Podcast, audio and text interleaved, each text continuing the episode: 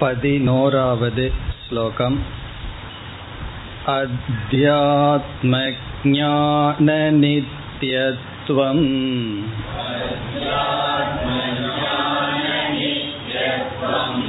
तत्त्वज्ञानार्थदर्शनम्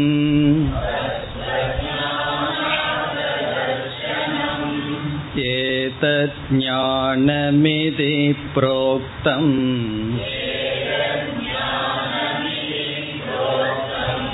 अज्ञानं यततोऽन्यथा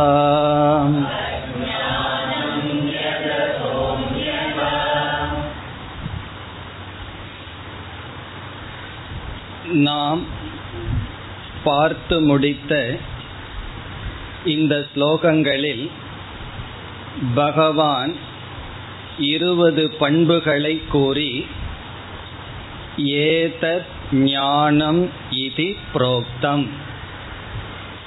இந்த இருபது பண்புகளும் ஏதத் இங்கு கூறப்பட்ட இருவதும் ஞானம் இதி. ஞானம் என்று புரோக்தம் கூறப்படுகின்றது. சாஸ்திரங்களில் கூறப்படுகின்றது.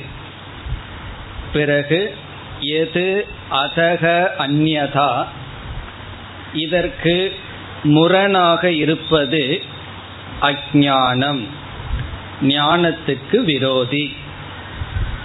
பகவான் இங்கு கூறியதை ஞானம் என்று சொல்ல காரணம் இவைகள் இருந்தால்தான் நமக்கு ஞானம் ஏற்படும். பரம்பொருளை பற்றிய பரமாத்மாவை பற்றிய ஞானம் நமக்கு வர வேண்டும் என்றால் இங்கு சொன்ன பண்புகளெல்லாம் நமக்கு இருக்க வேண்டும். இந்த இருபது பண்புகளை நாம் இரண்டாக பிரித்தோம்.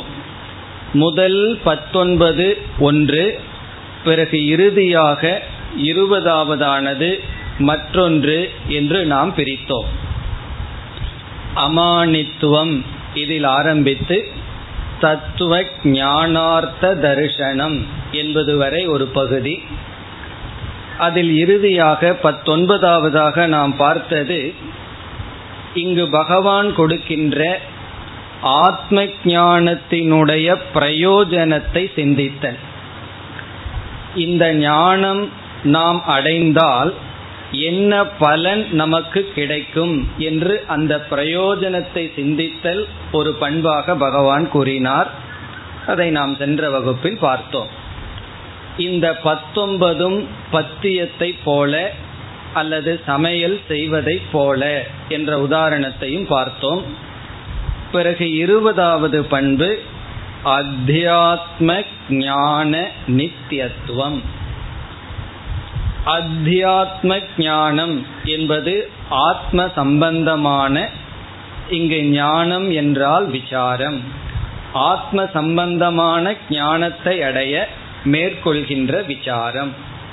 விசாரம் என்பதை நாம் சிரவணம் என்று பார்த்தோம். இந்த அத்தியாத்ம ஞான நித்தியத்துவம் என்பது சாஸ்திரத்தை கேட்டல் பிறகு கேட்ட கருத்தை நாம் சிந்தித்தல் சிந்தித்து தெளிவாக புரிந்து கொண்ட கருத்தை நம்மயமாக்குவதற்கு தியானித்தல். சிரவணம் மனநம் நிதித்தியாசனம் அதாவது கேட்டல் சிந்தித்தல் தியானித்தல். இந்த மூன்றும் சேர்ந்து இருபதாவது பண்பு ஆகின்றது. இதைத்தான் ஞான யோகம் என்றும் அழைக்கப்படுகின்றது. நாம் கர்ம யோகம் பக்தி யோகம் என்ற சொல்லெல்லாம் கேள்விப்பட்டிருக்கின்றோம். அதில் ஞான யோகம் என்பது இந்த இருபதாவது பண்பு. இனி பகவான் அடுத்த ஸ்லோகத்திலிருந்து வேறு தலைப்புக்கு வருகின்றார். அது செல்வதற்கு முன் இந்த இருபது பண்புகளை நாம் இதுவரை விசாரம் செய்து வந்தோம்.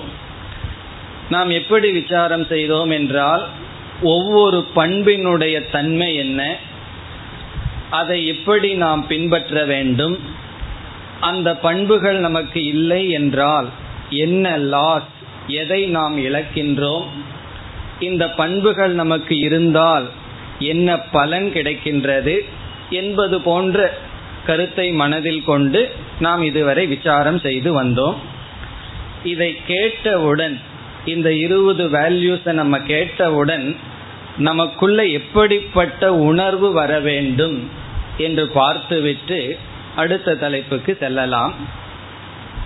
காரணம் இப்படிப்பட்ட பண்புகளெல்லாம் இருக்கின்றது என்று நாம் அறிந்ததற்கு பிறகு சிலருக்கு விபரீதமான சில உணர்வுகள் ஆட்டிடியூடு வரலாம். என்னவென்றால் குற்ற உணர்வு வந்து விடலாம். காரணம் என்ன? இங்கு பகவான் என்னென்ன பண்புகளெல்லாம் ஒரு மனிதனுக்கு இருக்க வேண்டும் என்று சொன்னாரோ அதில் என்னிடம் பல பண்புகள் இல்லை. இருப்பது மிக குறைவான காலத்தில் திடீர் திடீர் என்று வந்துதான் செல்கின்றது. ஆகவே என்ன என்றால் நம்மிடத்தில் ஒரு குற்ற உணர்வு ஏற்பட்டு பிறகு ஒரு முடிவுக்கு வந்து விடுவோம். என்ன முடிவு என்றால் இந்த ஜென்மத்தில் நமக்கு மோட்சம் கிடையாது. இதை கேட்கறதுக்கு முன்னாடி ஒரு நம்பிக்கை இருந்தது. எப்படியாவது நம்ம மோட்சத்தை அடைஞ்சிடலாம் பகவானை புரிந்து கொள்ளலாம். இங்க பகவான் வந்து சாய்ஸ் இல்லாம சொல்லிட்டார். எக்ஸாம்ல எல்லாம் சாய்ஸ் இருக்குமே. ஏழு கேள்வி கொடுத்துட்டு அஞ்சு எழுதலாங்கிறது போல இந்த இருபதுல நீ ஏதோ பத்து வச்சுட்டா பாஸ் ஆயிரலாம் எல்லாம் பகவான் சொல்லல. எல்லா பண்புமும் இருக்க வேண்டும். அப்பொழுதுதான் ஞானம் ஏற்படும் என்று கூறிவிட்டார். ஆகவே இப்பொழுது என்னுடைய மனநிலையை பார்க்கும் பொழுது சான்ஸே இல்லைன்னு முடிவு பண்ணிடுவோம் அப்படி முடிவு செய்ய கூடாது ஆகவே எப்படிப்பட்ட ஆட்டிடியூடு வரணும்?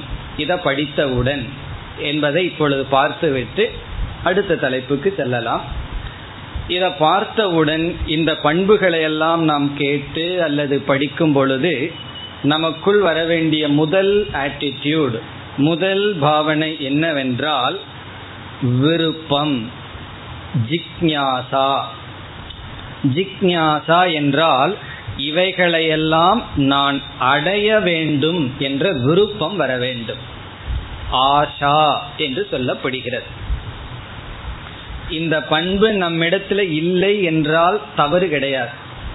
காரணம் என்ன என்றால் நம்மிடத்துல இல்லை. இல்லைங்கிற இடத்துல நம்ம என்ன குறை சொல்ல முடியும்?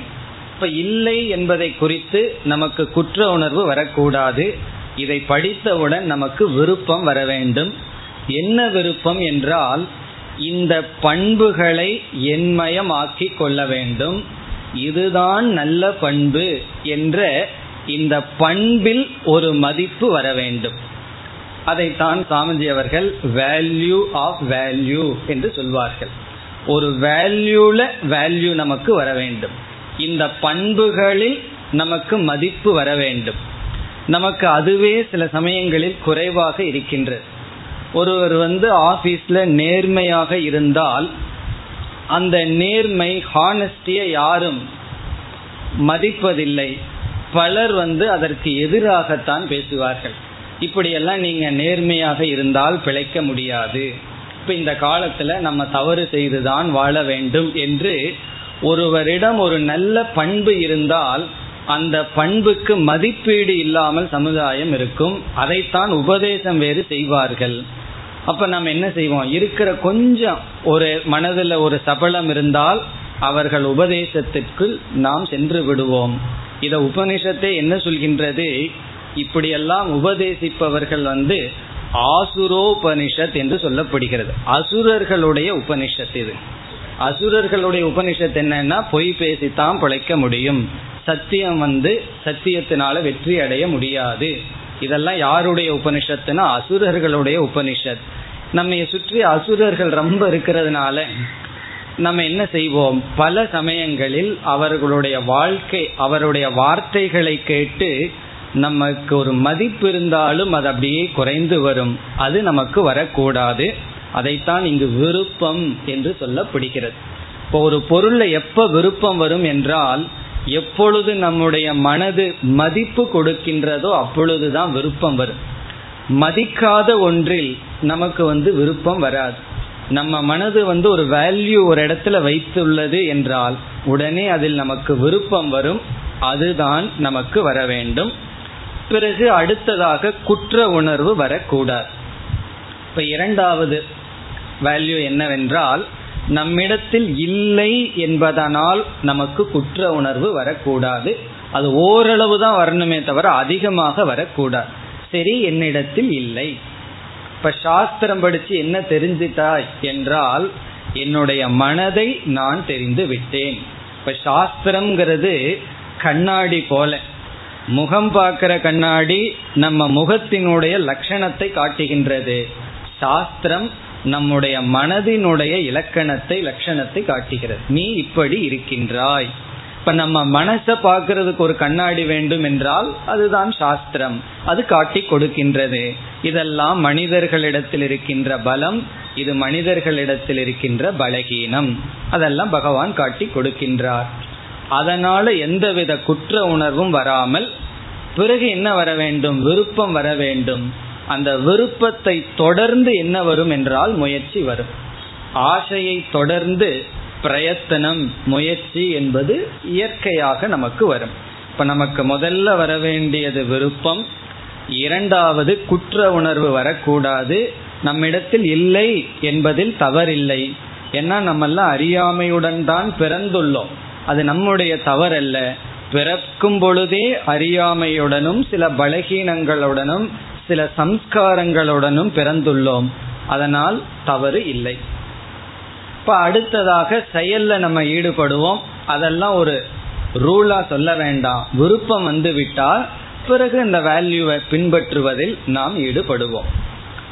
பிறகு அடுத்த ஒரு முக்கியமான எச்சரிக்கை அது என்னவென்றால் இந்த பண்புகளை எல்லாம் நம்ம படிக்கும் பொழுது ஒரு மனிதனிடம் என்னென்ன நல்ல குணம் இருக்க வேண்டும் ஒரு மனிதனிடம் என்னென்ன குணங்கள் இருக்கக்கூடாது என்ற அறிவு நமக்கு வந்துவிடும்.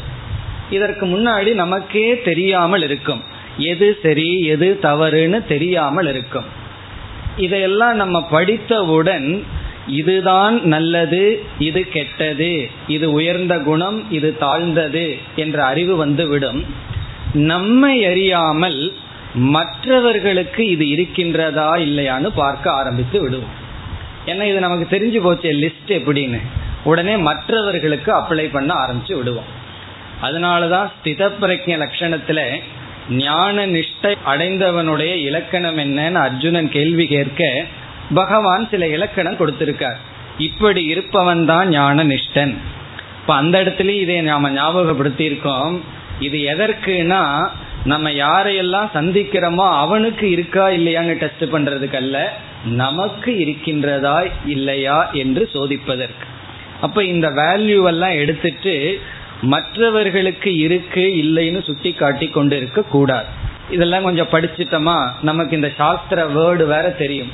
சாஸ்திர சம்பந்தமான சில வார்த்தைகள் தெரியும். இப்ப வீட்டில் இருக்கிறவங்ககிட்ட எல்லாம் இதைத்தான் பகவான் செய்யக்கூடாதுன்னு சொல்லியிருக்கார். இப்படி எல்லாம் சொல்லிட்டு இருக்க கூடாது மற்றவர்களிடம் குறை சொல்லி கொண்டோ மற்றவர்களை அளந்து பார்க்க இந்த பண்பை பகவான் கொடுக்கவில்லை.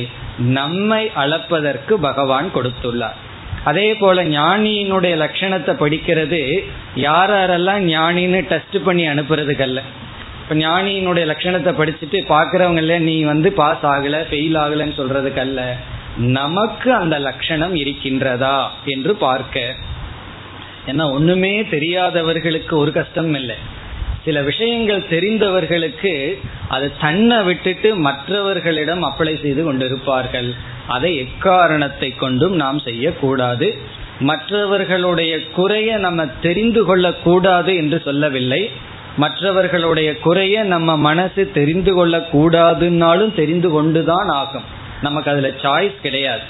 இப்ப நம்ம ரோட்ல நடந்து போறோம். துர்நாற்றம் வந்தால் நமக்கு விருப்பம் இல்லதான் அதை நுகர்வதற்கு. இருந்தாலும் நமக்கு அந்த ஞானத்துல சாய்ஸ் கிடையாது. அது மூக்குல போய்தான் ஆகும். அதே போல புத்தி என்று ஒன்று இருந்து விட்டால் அது கண்டிஷன் போடணும். அப்படி ஒன்று இருந்து விட்டால் அந்த புத்தி வந்து எந்த இடத்துல குறை இருக்கு என்பதை காட்டிவிடும். இப்ப மற்றவர்களிடம் இருக்கின்ற குறை புத்தி உடையவர்களுக்கு சற்று தெளிவாக தெரியும். புத்தி இல்லாதவர்களுக்கு தெரியவே தெரியாது. ஆகவே அந்த இடத்துல என்ன ஆகும்னா நம்ம குறைய மறந்துட்டு மற்றவர்கள் குறையே பார்த்து கொண்டிருப்போம். அதை கவனமாக தவிர்க்க வேண்டும். இந்த வேல்யூவெல்லாம் நம்மை பார்ப்பதற்கு பகவான் கூறியுள்ளார். நம்மிடத்துல எவ்வளவு குறைகள் அதை நாம் எப்படி சரி செய்து கொள்ள வேண்டும் என்பதற்கு பயன்படுத்த வேண்டும். மற்றவர்கள் குறை நம்முடைய புத்திக்கு தெரிவதில் தவறில்லை. இப்ப இதை கேட்ட உடனே மற்றவர்கள் குறையெல்லாம் எனக்கு தெரியுதே நான் தப்பு பண்றேன்னா கிடையாது. அது தெரியலாம். தெரியலாம் அல்ல தெரிய வேண்டும். அப்பொழுதுதான் அவர்களுடைய குறைக்கு நாம் பலியாகி விட மாட்டோம். ஆனால் அந்த குறையை நாம் பயன்படுத்துவதோ அவர்களுக்கு சுட்டி காட்டுவதோ அவர்களை அவமானப்படுத்தவோ நாம் பயன்படுத்தக்கூடாது அந்த குறையை தெரிந்து நாம் விலகி கொள்ள வேண்டும். அந்த குறை தெரிந்தால் அது துஸ்சங்கம். அந்த குறை இல்லாதவர்களை நாம் அடைந்தால் அது சத்சங்கம் என்று இந்த குறை தெரிஞ்சாதான் அவங்களிடம் இருந்து விலகி இந்த குறை தெரிகிற மனசுக்கு இனி ஒன்றும் தெரிஞ்சிடும் நல்ல குணம் யாருகிட்ட இருக்குதுங்கிறதையும் அவர்கள் கண்டுபிடித்து விடுவார்கள். அவர்களுடைய இணக்கத்துடன் மெதுவாக இந்த பண்புகளை நாம் வளர்த்தி கொள்ள வேண்டும். பிறகு இறுதியாக இனி ஒரு எச்சரிக்கை. இந்த பண்புகளை எல்லாம் நாம் பின்பற்றும் பொழுது கண்டிப்பாக தோல்வியை அடைவோம். வேற ஏதாவது சாதனையை செய்தால் மிக சுலபமாக வெற்றியை அடைவோம். இது வந்து சிஏ எழுதுறது போல. அவ்வளவு சுலபமா ஒரே அட்டம்ப்டில் எல்லாம் வந்துடாது பல முறை நாம் வீழ்ந்து வீழ்ந்து தான் எழுந்தாக வேண்டும். அப்பொழுது நமக்கு சோர்வு வரும் பொழுது பக்தி என்பதை நாம் பயன்படுத்த வேண்டும். பக்தி என்ற சாதனையை பயன்படுத்த வேண்டும். ஏன்னா நம்முடைய வெறும் அகங்காரத்தினுடைய பலத்தினால நம்முடைய குணங்களை மாற்றி அமைக்க முடியாது. நம்ம அகங்காரத்திற்கு அப்பாற்பட்டு இறைவனிடமிருந்து சக்தியை பெற வேண்டும். அப்படி பெறுகின்ற மார்க்கம் தான் பக்தி. அதையும் பகவான் ஒரு வேல்யூக்குள்ள சொல்லி இருக்கின்றார். எப்பொழுதெல்லாம் தோல்வி வருகின்றதோ சங்கடங்கள் வருகின்றதோ அப்பொழுதெல்லாம் பகவான் நமக்கு துணையாக இருக்கின்றார் என்று பக்தியை பிடித்து கொண்டு நாம் இந்த பண்புகளை தோல்வி அடைந்தாலும் பரவாயில்லை பின்பற்ற வேண்டும். இப்ப வந்து ஒருவன் ஒரு நல்ல பண்பை அடைய வேண்டும் அல்லது உயர்ந்த வாழ்க்கையை எடுத்துக்கொள்ள வேண்டும் சொல்லி உயர்ந்த வாழ்க்கைக்கு அடி வைக்கின்றான் தோல்வியை அடைந்து விடுகின்றான். அவன் உயர்ந்தவனா? அல்லது உயர்ந்த வாழ்க்கைக்கு முயற்சியே செய்யாதவன் உயர்ந்தவனா என்ற கேள்வி வரும்பொழுது உயர்ந்த பண்பை அடைய வேண்டும் என்ற முயற்சியில் தோல்வி அடையவன் உயர்ந்தவன். அதற்கு முயற்சி செய்யாதவனை காட்டிலும். ஆகவே தோல்வி நமக்கு சோர்வை தரக்கூடாது. அப்பொழுது பக்தியின் மூலமாக நாம் மீண்டும் மீண்டும் முயற்சி செய்ய வேண்டும். பிறகு இவைகளெல்லாம் ஒரே நாளில் வந்து விடாது. சாஸ்திரம் நமக்கு காட்டி கொடுத்துள்ளது. மெதுவாகத்தான் இவை வரும். மெதுவாகவே இவைகள் வரட்டும். இப்ப இந்த பண்புகளை இதோட நாம் இங்கு நிறுத்துகின்றோம். ஆனால் பகவான் இந்த அத்தியாயம் முடிந்தவுடன் பதினான்காவது அத்தியாயத்திலிருந்து பதினெட்டாவது அத்தியாயம் வரை இந்த கீதை முடியும் வரை மீண்டும் மீண்டும் பகவான் பண்புகளை கூறப் போகின்றார். பலவிதமான கோணத்தில் பேசப் போகின்றார். சாத்விகமான குணம் ராஜசம் தாமசம் என்று குணத்தின் அடிப்படையில் மீண்டும் பகவான் பேசப் போகின்றார். பிறகு தெய்வீக சம்பத் ஆசுரி சம்பத் என்று பிரிக்கப் போகின்றார். பிறகு ஸ்ரத்தையை பற்றி பேச போகின்றார். இவ்விதம் இந்த இடத்துல நம்ம இவ்வளவு தூரம் விசாரம் செய்து வந்ததை நாம் நிறுத்திவிட்டு மீண்டும் இதே போன்ற விசாரத்தை அடுத்த அத்தியாயத்திலிருந்து நாம் ஆரம்பிக்க போகின்றோம். அதனால் இந்த வேல்யூ எல்லாம் இதோட முடிஞ்சது இனிமேல் வேல்யூ டிஸ்கஷன் இல்லை என்று நினைக்க முடியாது இனிமேல் விளக்கமாக விதவிதமான கோணத்தில் வர இருக்கின்றது இப்போ பண்புகளை பற்றிய விசாரம் இத்துடன் முடிவடைகின்றது இனி நாம் அடுத்த ஸ்லோகத்திற்கு செல்லலாம் பனிரெண்டு ज्ञेयं यत्तत् प्रवक्ष्यामि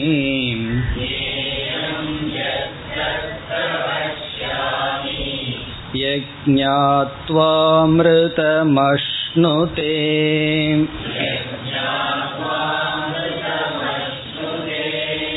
अनातिमत्परं ब्रह्म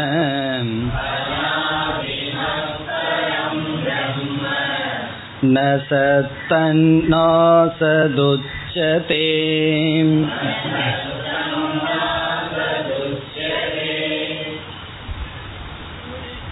இந்த ஸ்லோகத்திலிருந்து பகவான் வேறு தலைப்புக்கு வருகின்றார்.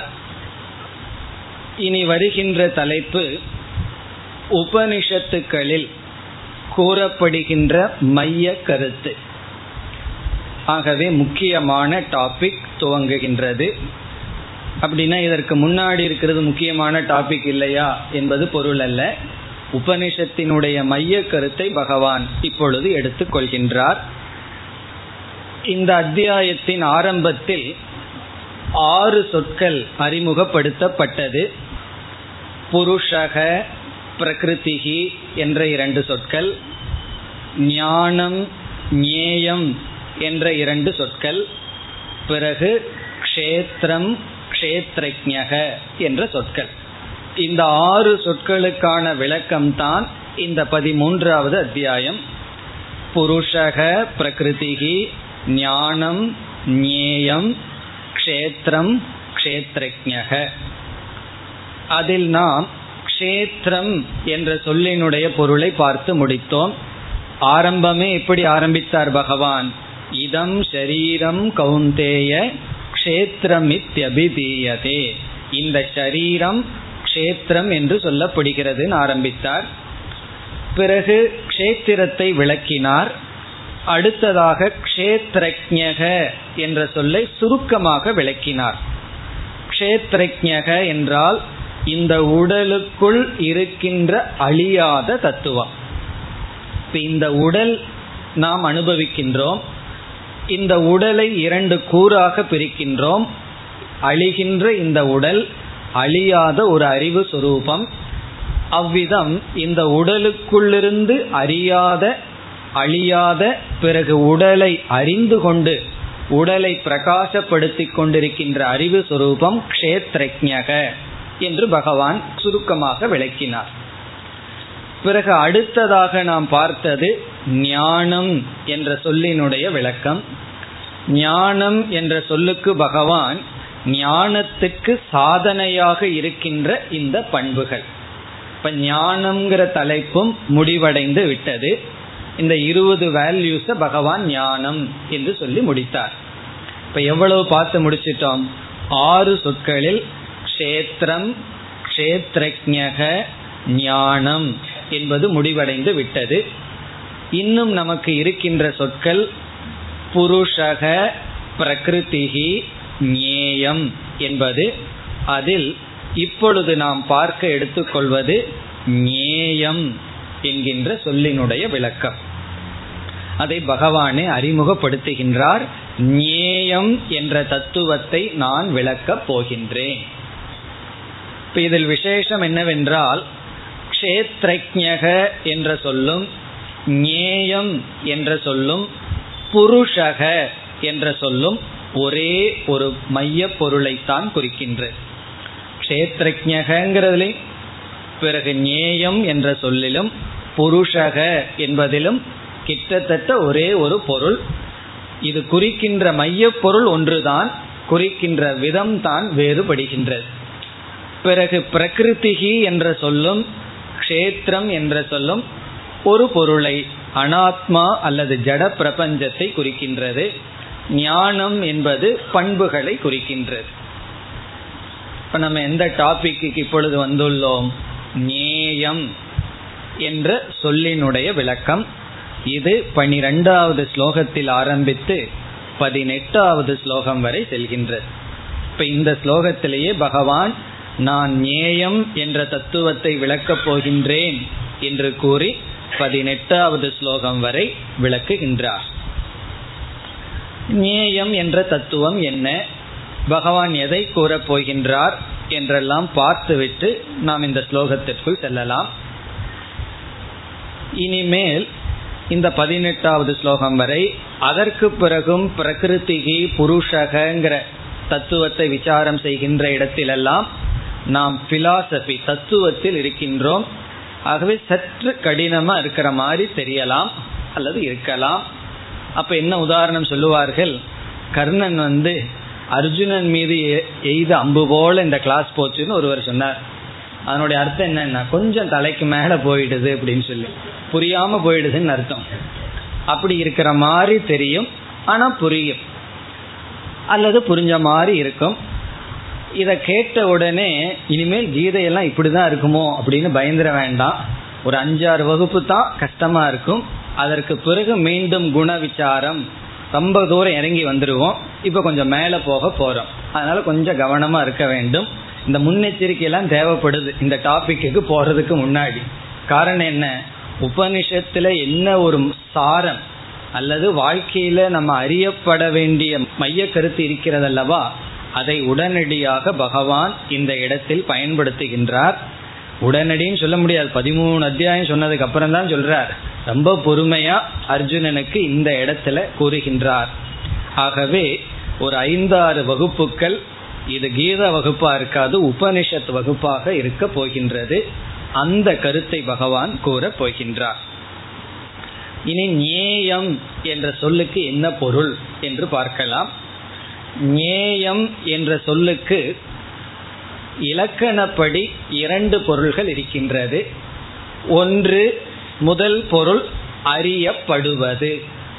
நேயம் என்றால் டு பி நோன் அறியப்படுவது. எதெல்லாம் அறியப்படுவதோ அதை சமஸ்கிருதத்தில் ஞேயம் என்று சொல்லப்படுகிறது. இப்ப ஞேயம்ங்கிற சொல்லுக்கு அது ஒரு பொருள் இருக்கின்றது. இந்த ஞேயம்ங்கிறதுக்கு இரண்டாவது பொருளும் இருக்கின்றது. அது என்னவென்றால் ஞான யோக்கியம். ஞான யோக்கியம் என்றால் அறியத்தக்கது. முதல் பொருள் வந்து அறியப்படுவது. எதெல்லாம் அறியப்படுவதோ அதெல்லாம் நியாயம்னு சொல்லலாம். இரண்டாவது பொருள் அறிய வேண்டியது ஞான யோக்கியம் அல்லது ஞான அர்ஹம். அறிவதற்கு அர்ஹதையாக இருப்பது. இப்ப வந்து இந்த புஸ்தகத்தை நம்ம பார்க்கிறோம். புஸ்தகம் பார்க்கப்படுவதால் இதை நேயம்னு சொல்லலாம். வாட்ச பார்க்கிறோம் நேயம்னு சொல்லலாம். எந்தெந்த பொருள்களை எல்லாம் பார்க்கின்றோமோ அது பார்க்கப்பட்டால் அது நேயம். அது ஒரு சாதாரண அர்த்தம். இரண்டாவது அர்த்தம் அறிய தகுந்தது அறிய வேண்டியது ஞாதவ்யம். ஞாதவ்யம்னா அறிய வேண்டியது. அதையும் நேயம்னு சொல்லலாம்.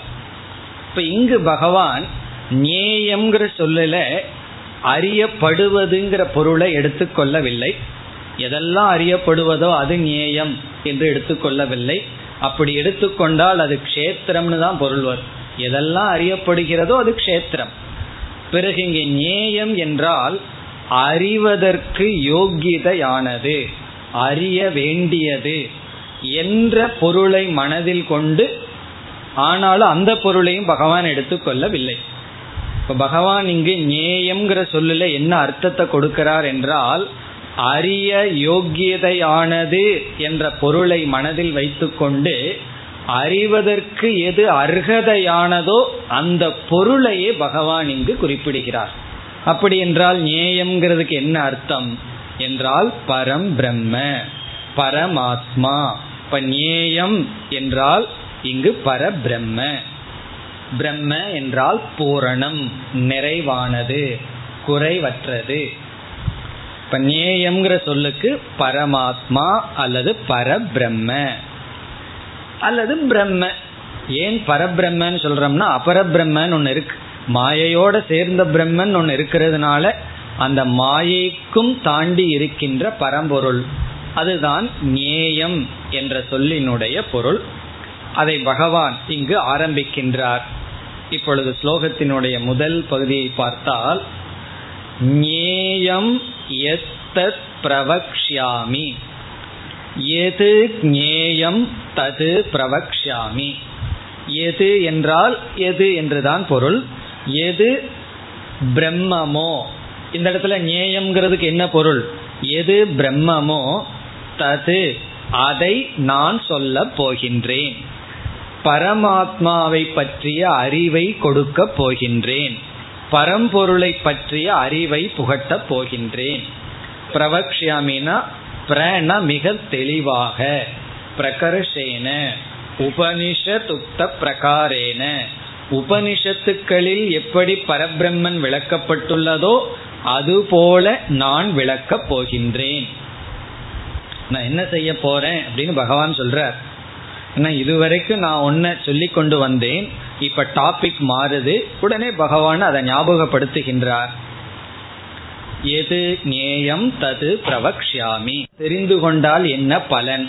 கஷ்டப்பட்டு ஏன் தெரிஞ்சுக்கணும்?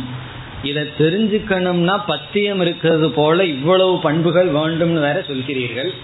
இப்ப இவ்வளவு கஷ்டப்பட்டு இந்த பண்புகளை எல்லாம் அடைந்து அது மட்டும் போதாது வெறும் பண்புகளை மட்டும் அடைஞ்சா போதாது விசாரமெல்லாம் செய்து புத்திய நல்லா கூர்மப்படுத்தி ரொம்ப கடினப்பட்டு தான் இந்த தத்துவத்தை புரிந்து கொள்ள முடியும் என்று வேறு சொல்கிறீர்கள்.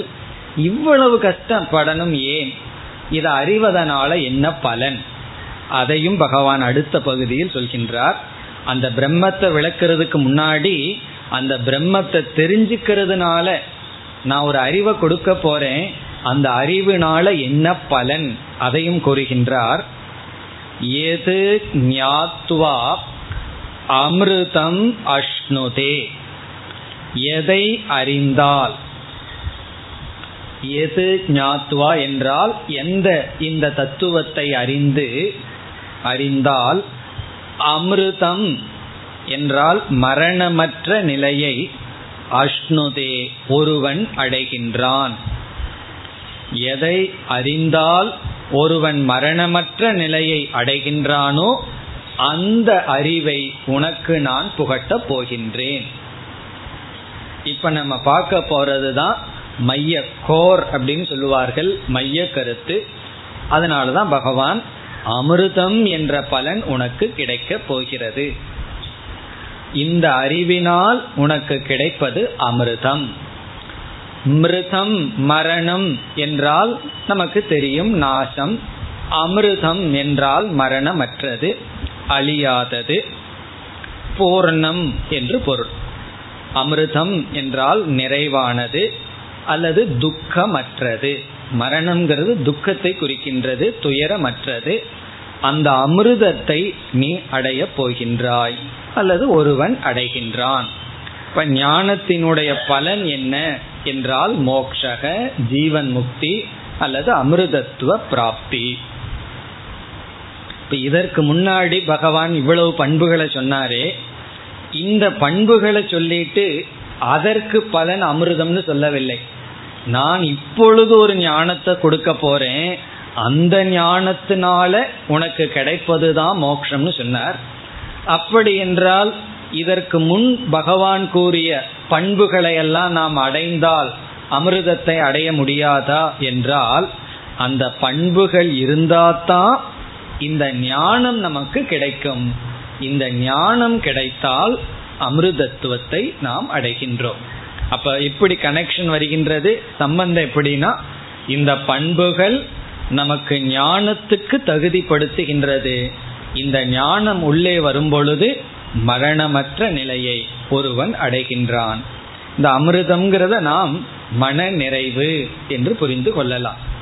ஏன்னா இந்த உலகத்துல வேற எந்த அறிவை அடைந்தாலும் அந்த அறிவு நமக்கு நிறைவை தராது. பொதுவா அறிவு என்ன செய்யும் என்றால் ஒரு பொருளை பற்றிய காட்டி கொடுத்துரும். உடனே அந்த அறிவு ஆசைக்கு தான் காரணமா இருக்கும். ஒரு பொருளை பார்த்துட்டோம் அப்படின்னா உடனே என்ன பண்ணுவோம்? அதை அடையணுங்கிற ஆசை நமக்கு வரும். அப்படி ஒரு வரிசையாக சொல்வார்கள். ஜானாதி இச்சதி யததே என்று சொல்வார்கள். ஃபர்ஸ்ட் ஸ்டெப் ஜானாதி என்றால் அறிகின்றான். அறிஞ்ச உடனே இவனுடைய மனதிற்கு அது ஹிதத்தை கொடுத்தால் உடனே இச்சை வந்துவிடும். எப்பொழுது ஆசையே வராதுன்னா ஒரு பொருளை பார்க்கவே இல்லை என்றால் அந்த பொருளை பற்றி நமக்கு ஆசையே வராது. இப்ப சாதாரணமாக அறிவு ஆசைக்கு காரணம். அறிவு ரொம்ப வர வரத்தான் ஆசை அதிகமாயிட்டே இருக்கு. அமெரிக்கான்னு ஒரு ஊர் இருக்கிறதே தெரியலன்னு வச்சுக்குவோமே ஒரு கிராமத்துல பிறந்திருந்தோம்னு வச்சுக்குவோமே போகணுங்கிற ஆசை வருமா? போய் மூணு மணி நேரம் அங்க கியூல நிக்கணுங்கிற துக்கம் எல்லாம் இருக்கானா? ஒன்றும் கிடையாது. அறிவு வர வர அதுவும் அந்த இடத்துல இப்படியெல்லாம் இருக்கும்ங்கிற அறிவு வர வர ஆசையானது நமக்கு வருகின்றது. அப்படி அறிவு ஆசைக்கு காரணம். ஆசை இருந்தா சும்மா இருப்போமா? மூணாவது எததே முயற்சி செய்வோம். அப்படி அறிவு ஆசை செயல் அப்படி சென்று கொண்டு இருக்கிறது நம்முடைய வாழ்க்கை. ஆனா இந்த ஞானம் இருக்கே இந்த ஒரு ஞானம் ரிவர்ஸா வேலை செய்யும். இந்த அறிவு அனைத்து ஆசைகளையும் நீக்கி நம்மை நிறைவுபடுத்தும். அதுதான் பகவான் இங்க அமிர்தம்னு சொல்றார். அமிர்தம்னா நம்மை நிறைக்கின்ற ஞானம். வேற எந்த அறிவும் நம்மை நிறைக்காது.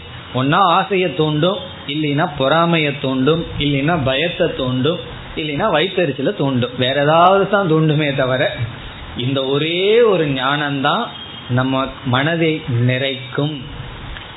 அப்படிப்பட்ட மனதை நிறைக்கின்ற அறிவை நான் உனக்கு புகட்டப் போகின்றேன். என்று இங்கு பகவான் ஞானத்தினுடைய பலனை கூறுகின்றார். இப்ப இதற்கு முன்னாடி இருக்கின்ற பண்புகளை எல்லாம் நம்ம அடைஞ்சோம்னா ரிலேட்டிவ் பீஸ் கிடைக்கும். ஏதோ ஒரு சாதாரண மனிதர்களை காட்டிலும் கொஞ்சம் மன அமைதி நமக்கு கிடைக்கும். இப்ப கோவப்பட்டுட்டே இருக்கிறவனை காட்டிலும் கோவப்படாம இருக்கிறவனுக்கு கொஞ்சம் சந்தோஷம் அதிகம். ஆனா கோபத்தினுடைய பீஜம் அவனுக்குள்ள இருக்கும். ஏதோ ஒரு சமயத்துல ஏதோ ஒரு விதத்துல வெளிப்படும். ஆனால் இவர்களுக்கு வேல்யூஸ் இருக்கிறவங்களுக்கு என்ன அமைதியோ அந்த அமைதி மாறாத அல்லது நிலையான அமைதி இந்த ஞானத்தினால் கிடைக்கின்றது என்று முதல் வரியில பகவான் டாபிக் இன்ட்ரடக்ஷன் கொடுத்து இந்த ஞானத்தினுடைய பலனை கூறினார்.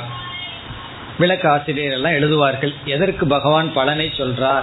என்றால் நம்ம வந்து இந்த ஞானத்தில் ஒரு விருப்பத்தை ஊட்டுவதற்காக. அபிமுகி கரணார்த்தம் அர்ஜுனனுடைய அட்டென்ஷனை வந்து கவர்றாராம். என்ன இந்த பிரயோஜனத்தை சொன்ன உடனே அர்ஜுனன் என்ன செய்வான்?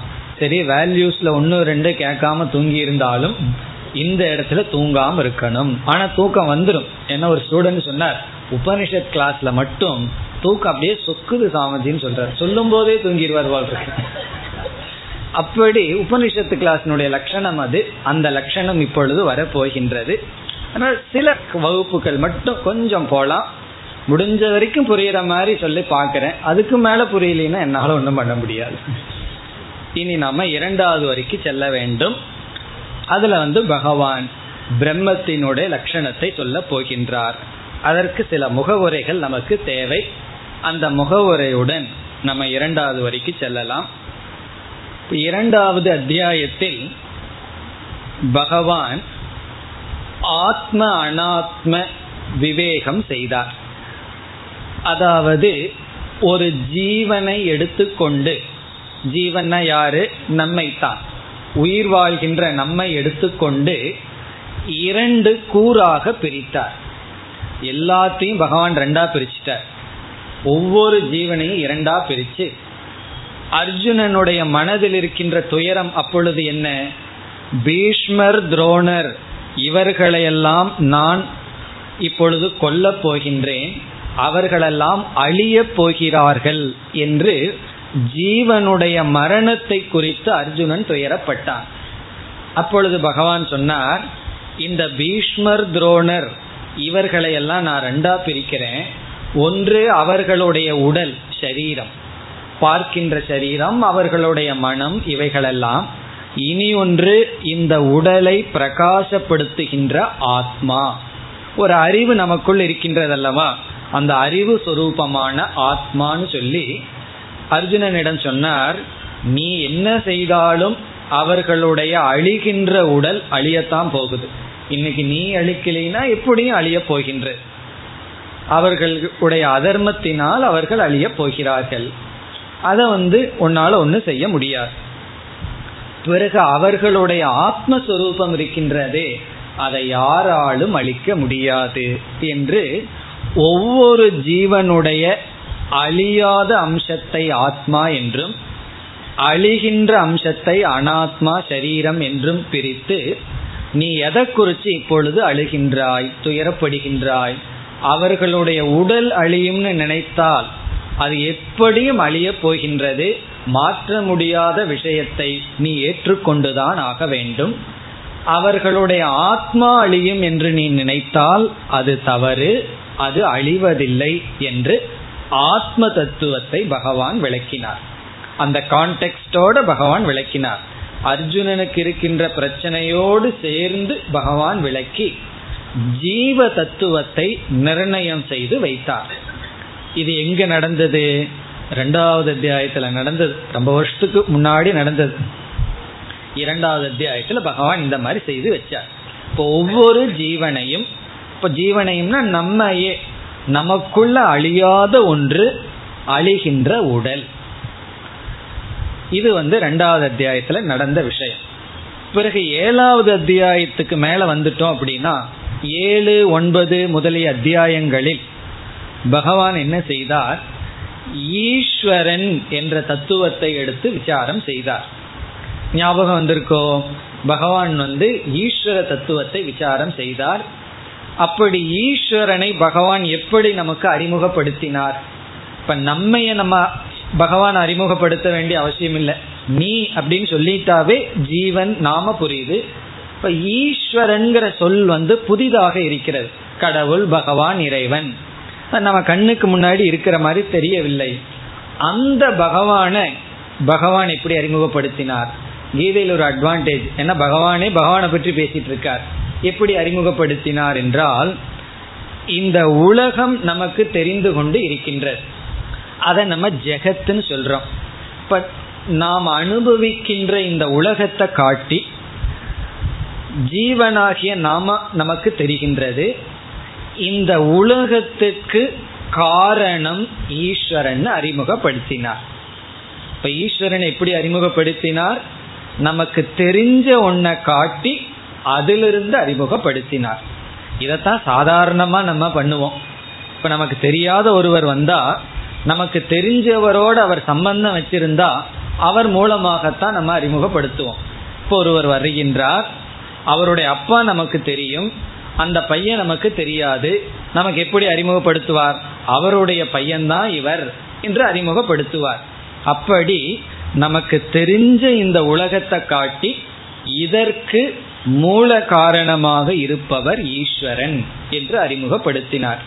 ஏன்னா ரொம்ப சாஸ்திரம் எல்லாம் படிச்சுட்டு ஈஸ்வரனுடைய லட்சணம் என்னங்கிறத மறந்து விடக்கூடாது பகவானுக்கு இலக்கணம் என்ன லட்சணம் என்ன என்றால் ஜெகத் காரணம். இந்த ஜெகத்துக்கு காரணமாக இருப்பவர். அப்படி அறிமுகப்படுத்தி இந்த ஜெகத் என்று ஒரு தத்துவம் இந்த ஜெகத் எப்படி வந்தது என்றால் இது முக்குண வடிவமா இருக்கு விதவிதமான வேற்றுமைகளெல்லாம் இருக்கு இந்த வேற்றுமைகளெல்லாம் மாயா என்ற ஒரு காரணத்திலிருந்து வெளிப்பட்டது அந்த மாயைங்கிறது ஈஸ்வரனிடம் இருக்கின்ற ஒரு உடல் போல. இப்ப நம்ம புரிஞ்சுக்கிறதுக்காக எப்படி இப்பொழுது செல்லலாம்? எப்படி நம்மிடத்தில் ரெண்டு அம்சம் இருக்குன்னு பார்த்தோம் அல்லவா? ஒன்று அழியாத ஆத்மாங்கிற ஒரு தத்துவம் இனி ஒன்று உடல். அதே போல ஈஸ்வரனிடம் ரெண்டு அம்சம் இருக்கின்றது. ஒரு அம்சம் மாயா. மாயை என்கின்ற ஒரு தத்துவம். அந்த மாயைங்கிற தத்துவத்தை நம்ம இப்போ புரிஞ்சுக்கிறதுக்காக நம்முடைய தத்துவத்துல உடலை போல அப்படின்னு புரிஞ்சுக்குவோம். இப்ப எப்படி நான்கிற சொல்லுக்கு உடல்னு ஒரு பொருள் இருக்கு உடலை அறிகின்ற அறிவுன்னு ஒரு பொருள் இருக்கின்றது அல்லவா அப்படி ஈஸ்வரனுடைய சரீரம் மாயா. இப்ப ஈஸ்வரன்கிற சொல்லுக்குள்ள மாயை என்று ஒரு சரீரம் இருக்கு. உடல் இருக்கு. அந்த மாயை வந்து எதையோ ஒன்றை சார்ந்திருக்க வேண்டும். இப்ப நான் சொல்லும் பொழுது இப்ப நான்கிற ஜீவனிடத்துல என்ன இருக்கு? உடல் இருக்கு. அழிகின்ற உடல் இருக்கு. பகவான் என்ன சொன்னார்? இந்த அழிகின்ற உடல் அழியாத ஆத்மாவை சார்ந்து இருக்குன்னு சொன்னார். அதே போல பகவான் ஈஸ்வரனிடம் இருக்கின்ற மாயா என்ற தத்துவம் வேறு ஒன்று அழியாத ஒன்றை சார்ந்து அந்த மாயை இருக்கின்றது. இப்ப ஈஸ்வரனிடம் இருக்கின்ற மாயையை சார்ந்து இருக்கின்ற அல்லது இந்த உலகம் சார்ந்து இருக்கின்ற இனி ஒரு தத்துவத்தை சாஸ்திரம் பிரம்ம என்று அழைக்கின்றது. இப்ப பிரம்ம என்றால் என்ன? பிரம்ம அல்லது பிரம்மன் என்ற சொல் ஈஸ்வரனிடம் இருக்கின்ற அழியாத தத்துவம். இப்ப ஜீவனிடம் இப்ப நான் சொல்லும் பொழுது நமக்குள்ள ரெண்டு ஆள் இருக்கு. நமக்கு தெரியுதோ இல்லையோ இருக்கு. அந்த ரெண்டு ஆள் யாரு? ரெண்டு தத்துவம் என்னன்னா உடல் இந்த உடலை பிரகாசப்படுத்துகின்ற அறிவு அல்லது ஆத்மா. அதே போல ஈஸ்வரன் சொல்லும் பொழுது அந்த ஈஸ்வரனுடைய உடல் மாயை அந்த உடலை கொஞ்சம் அவர் எக்ஸ்பேண்ட் பண்றாருன்னு வச்சுக்குவோமே. இந்த உடலை கொஞ்சம் அவர் விரிக்கும் பொழுது ஜெகத்தாக மாறுகின்றது. அவருடைய மாயையை கொஞ்சம் வெளிப்படுத்தும் பொழுது இந்த உலகம். அப்போ உலகம்ங்கிறது என்ன என்றால் இறைவனுடைய உடல். இப்ப இறைவனுடைய உடல் இந்த உலகம்னு சொன்னா நாம் இந்த உலகத்தை பார்க்கும் பொழுது யாரை பார்த்து கொண்டிருக்கின்றோம்? உலகம்னு நினைச்சிட்டு இருக்கோம். ஆனா ஈஸ்வரனை தான் பார்க்கிறோம். எல்லாம் சிவமயம்னு சொல்ற அதனுடைய அர்த்தம் என்னன்னா பார்க்கிறது அனைத்தும் ஈஸ்வரனுடைய சுரூபம். நம்மளுக்கு ஏன் ஈஸ்வரன் தெரியலனா ஈஸ்வரனை தவிர வேற எதையும் பார்க்காதனாலதான் ஈஸ்வரனே தெரியல. ஈஸ்வரனை தவிர வேற எதையாவது பார்த்துட்டு இருந்தோம்னா நான் இப்ப இதை பார்த்துட்டு இருக்கேன் அதனால அது தெரியலன்னு சொல்லுவோம் நம்ம ஈஸ்வரனையே பார்த்துட்டு பிறகு ஏன் ஈஸ்வரன் தெரியவில்லைன்னா இந்த தெரியவில்லைங்கிற வார்த்தை தான் ரொம்ப முக்கியம். தெரியவில்லைன்னா அஜானம் அறியாமையினால் தெரியவில்லை. ஆனா எதை பார்த்துட்டு இருக்கோம் அதையே பார்த்துட்டு அதையே அதையே அறியாமல் இருக்கின்றோம். கயிற்றையே பார்த்துட்டு கயிற்று தெரியாம பாம்பை பார்த்துட்டு இருக்கோம் கயிற்றுல பாம்பு தெரிய ஆரம்பிச்சிடுதுன்னு சொன்னா நம்ம நல்ல கயிற்றை பார்த்து கொண்டு கயிற்றை அறியாமல் இருப்பது போல் ஈஸ்வரனையே பார்த்துட்டு ஈஸ்வரனை தெரியாம இருக்கோம். காரணம் அறியாமை. அந்த அறியாமை நீக்கத்தான் நான் ஆரம்பிக்கின்றேன்னு பகவான் சொல்லி இருக்கின்றார். இப்ப நம்ம எந்த இடத்துக்கு வந்துள்ளோம்? ஈஸ்வரன் என்கின்ற ஒரு தத்துவத்தில் பிரம்ம என்ற ஒரு அம்சமும் மாயா என்ற ஒரு அம்சமும் இருக்கின்றது. அந்த மாயாங்கிற அம்சம்தான் மூணு குணத்துடன் சத்துவரஜஸ் சமஸ்கிற குணத்துடன் இருந்து இந்த உலகமாக வெளிவருகிறது. பிறகு இந்த உலகம் மாயைக்குள் செல்கிறது. இந்த மாயா தத்துவத்தை விட்டு விட்டு அந்த பிரம்ம தத்துவத்தினுடைய லட்சணம் என்ன என்ற சந்தேகம் நமக்கு வரும் அல்லவா இப்பொழுது? ஏன்னா ஈஸ்வரனை இப்ப ரெண்டு கூறா பிரிச்சிடுறோம். எல்லாம் பகவான் தான் கொடுத்த. இப்ப நம்ம என்ன பண்ண ஆரம்பிச்சிடுறோம்னா பகவானையே பிரிக்க ஆரம்பிச்சிடுறோம். பகவானையே இப்ப டெஸ்ட்ல போட்டு ரெண்டு கூறா பிரிக்க ஆரம்பிச்சிடுறோம். ஈஸ்வரங்கிற தத்துவத்துல பிரம்மன் ஒரு தத்துவம் மாயைன்னு ஒரு தத்துவம். அந்த பிரம்ம தத்துவத்தினுடைய இலக்கணம் என்ன? அதுதான் இந்த பன்னெண்டாவது ஸ்லோகத்துல ரெண்டாவது வரியில் ஆரம்பிச்சு பதினெட்டாவது ஸ்லோகம் வரை வருகின்ற அந்த பிரம்ம தத்துவத்தை பகவான் இப்பொழுது விளக்குகின்றார். இப்ப நமக்கு எந்த இடத்துல இருக்கோம்னு புரிகின்றதோ வேதாந்தம்ங்கிறது ஒரு பெரிய காடு. உள்ள போயிட்டோம் அப்படின்னா தெரியாம போயிடும் எந்த இடத்துக்கு போயிருக்கோம்? எங்க இருக்கோம்? எப்படி திரும்பி வரணுங்கிற தெரியாம போயிடும் இப்ப நம்ம இருக்கிற இடம் இப்ப எந்த இடத்துக்கு வந்துள்ளோம் அப்படின்னா ஈஸ்வர தத்துவத்துல ஈஸ்வரங்கிற சொல்லுக்குள்ள ரெண்டு தத்துவங்கள் அடங்குகின்றது. ஒன்று மாயை இனி ஒன்று மாயைக்கு ஆதாரமாக இருக்கின்ற அழியாத பிரம்ம என்ற ஒரு தத்துவம். அந்த பிரம்ம தத்துவத்துக்கு பகவான் இலக்கணம் கொடுத்து விளக்கப் போகிறார். இதுதான் பிரம்ம தத்துவம்னு விளக்குவார். பிறகு என்ன ஆகும்னு சொன்னா ஏற்கனவே ரெண்டாவது அத்தியாயத்துல சரீரத்தையும் சரீரத்துக்குள் இருக்கின்ற ஆத்மாவையும் பகவான் விளக்கி அந்த ஆத்மாவுக்கு சில லட்சணம் எல்லாம் கொடுத்து வச்சிருக்க ஆத்மா அழியாதது அறிவு சுரூபம் சத்தியம் ஞானம் அனந்தம் என்றெல்லாம்.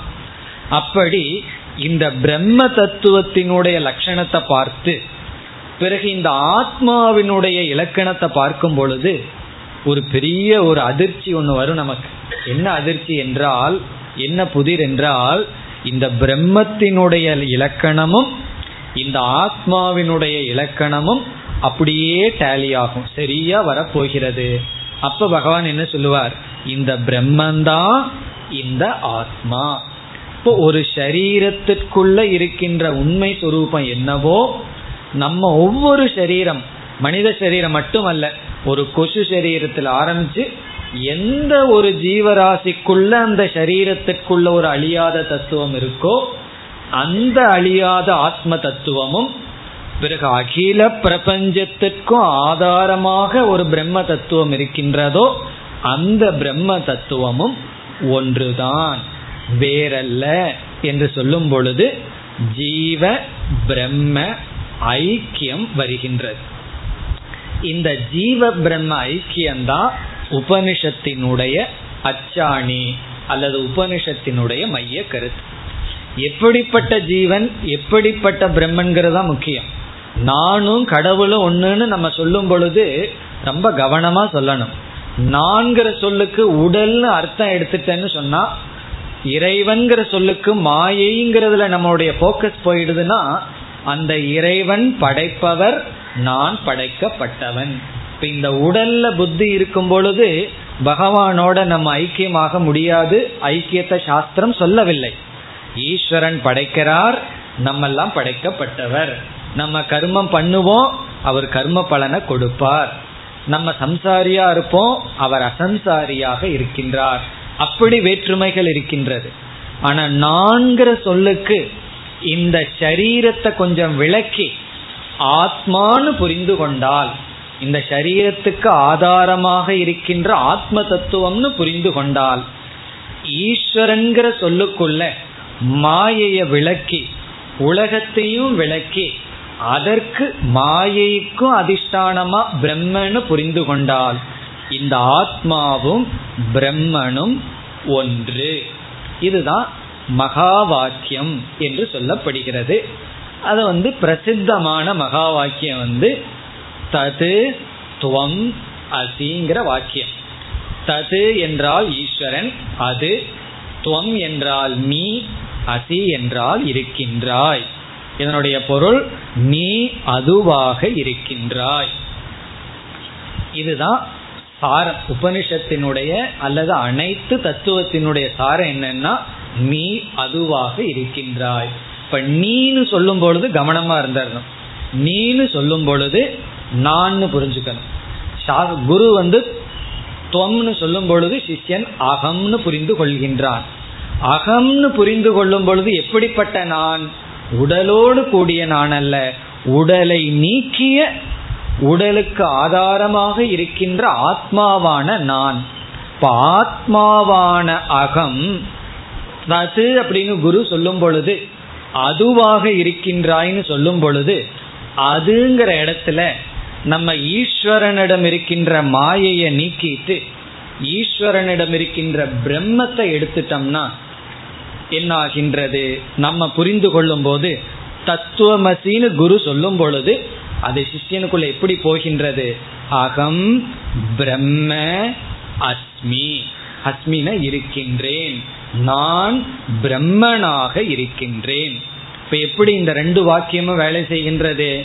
குரு வந்து தத்துவமசின்னு சொல்ற சிஷியன் உடனே தத்துவமசின்னு குருவை பார்த்து சொல்லக்கூடாது. அப்புறம் அது ரகல வந்துடும் குரு வந்து தத்துவமசிங்கிறார். நீ அதுவாக இருக்கின்றாய்னு சொல்றார். சிஷ்யன் வந்து நான் அந்த அதுங்கிற இடத்துல பிரம்மன்னு புரிஞ்சுட்டு நான்கிற இடத்துல ஆத்மான்னு புரிஞ்சுட்டு அகம் ஆத்மா நான் ஆத்மாவாகிய நான் பிரம்மனாக இருக்கின்றேன். இப்படி இதுவும் மகா வாக்கியம்தான் எப்பொழுதெல்லாம் இந்த ஆத்மாவுக்கும் பிரம்மத்துக்கும் ஐக்கியத்தை சொல்றோமோ ஒன்றுன்னு சொல்றோமோ அது மகா வாக்கியம் அந்த மகா வாக்கியத்தை தான் பகவான் இப்பொழுது ஆரம்பிக்கின்றார். இப்போ வந்து ஏற்கனவே துவம் பதத்தை விளக்கி விட்டார் ஜீவனை பற்றி பேசிவிட்டார். தத்பதமான ஈஸ்வரன் சொல்லப்பட்டு விட்டது. இப்பொழுது அந்த ததுங்கிற ஈஸ்வரனுடைய சுரூபத்தை விளக்குகின்றார். அப்படி விளக்கும் பொழுது சில விதமான முறைகள் இருக்கின்றது. உபனிஷத்து வந்து அந்த பிரம்மத்தை அவ்வளவு சுலபமா விளக்க முடியாது. மற்றதையெல்லாம் விளக்கும் பொழுது நேரடியாக சுலபமாக விளக்கி விடலாம். அந்த சூக்மமான பிரம்மத்துக்கிட்ட வரும் பொழுது சில கடினங்கள் இருக்கின்றது. இந்த இடத்துல பகவான் என்ன செய்கின்றார்? உபனிஷத் எந்த முறையை பயன்படுத்தி விளக்குகின்றதோ அந்த முறையை பகவான் கையாள போகின்றார். உபனிஷத் பயன்படுத்துகின்ற சில விதம் இருக்கு. அது என்ன விதம்னாலாம் நம்ம அடுத்த பார்க்க போறோம். அந்த விதத்தை பகவான் இங்கு கையாண்டு அந்த பிரம்மத்தினுடைய சொரூபத்தை கூற போகின்றார்.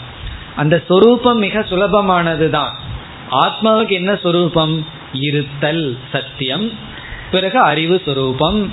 சச்சித் ஆனந்தம்னு சொல்றோம். சச்சிதானந்தம்ங்கிற வார்த்தையில நமக்கு தெரியும் சத்துனா இருக்கு என்றும் இருக்கிறது. சித்துனா அறிவு ஆனந்தம்னா அனந்தம் எல்லையற்றது. அதே சுரூபந்தான் பிரம்மத்துக்கும். ஏன்னா தைத்திரியோபனிஷத் தெளிவா பிரம்மத்துக்கு லட்சணம் கொடுக்கின்றது. சத்தியம் ஞானம் அனந்தம் பிரம்ம. எது சத்தியமோ என்றும் இருக்கின்றதோ எது ஞானமோ எது அனந்தமோ அது பிரம்ம. அந்த இரண்டு லட்சணமும் பொருந்தி வருகிறது. இப்ப அந்த பிரம்மத்தினுடைய இலக்கணம் வருகின்றது. இப்ப இந்த இரண்டாவது வரியில பகவான் என்ன செய்கின்றார்? நேரடியாக அந்த பிரம்மத்துக்கு சில சொற்களின் மூலமாக விளக்கம் கொடுக்கின்றார். அந்த பிரம்ம இப்படிப்பட்டது என்று இங்கு மூன்று சொற்களில் பிரம்மத்தை விளக்குகின்றார். இந்த பன்னெண்டாவது ஸ்லோகத்துல இரண்டாவது வரையில மூன்று சொற்களை பயன்படுத்துகிறார். அது பிரம்மத்தை விளக்குகின்ற சொற்கள். முதல் சொல் அனாதிமத். அனாதிமத் என்ற சொல்லினால் பிரம்மத்துக்கு லட்சணம் கொடுக்கிறார். இரண்டாவது சொல் பரம். அனாதிமத் பரம்ங்கிறத பிரிச்சுடுறான். அனாதிமத்துங்கிறது ஒரு சொல் இரண்டாவது பரம் என்பது மூன்றாவது அந்த பிரம்மத்துக்கு லட்சணம் ந சத் ந அசத். ந சத் ந அசத் என்பது என்று இவ்விதம் மூன்று சொற்களின் மூலமாக அந்த பரபிரம்மத்தை விளக்குகின்றார். எப்படி விளக்கம் வருகிறது என்பதை நாம் அடுத்த வகுப்பில் பார்ப்போம். ॐ पूर्णमधपूर्णमिधं पूर्णात्पूर्णमुधच्छते पूर्णस्य पूर्णमादाय पूर्णमेवावशिष्यते ॐ शान्ति शान्ति शान्तिः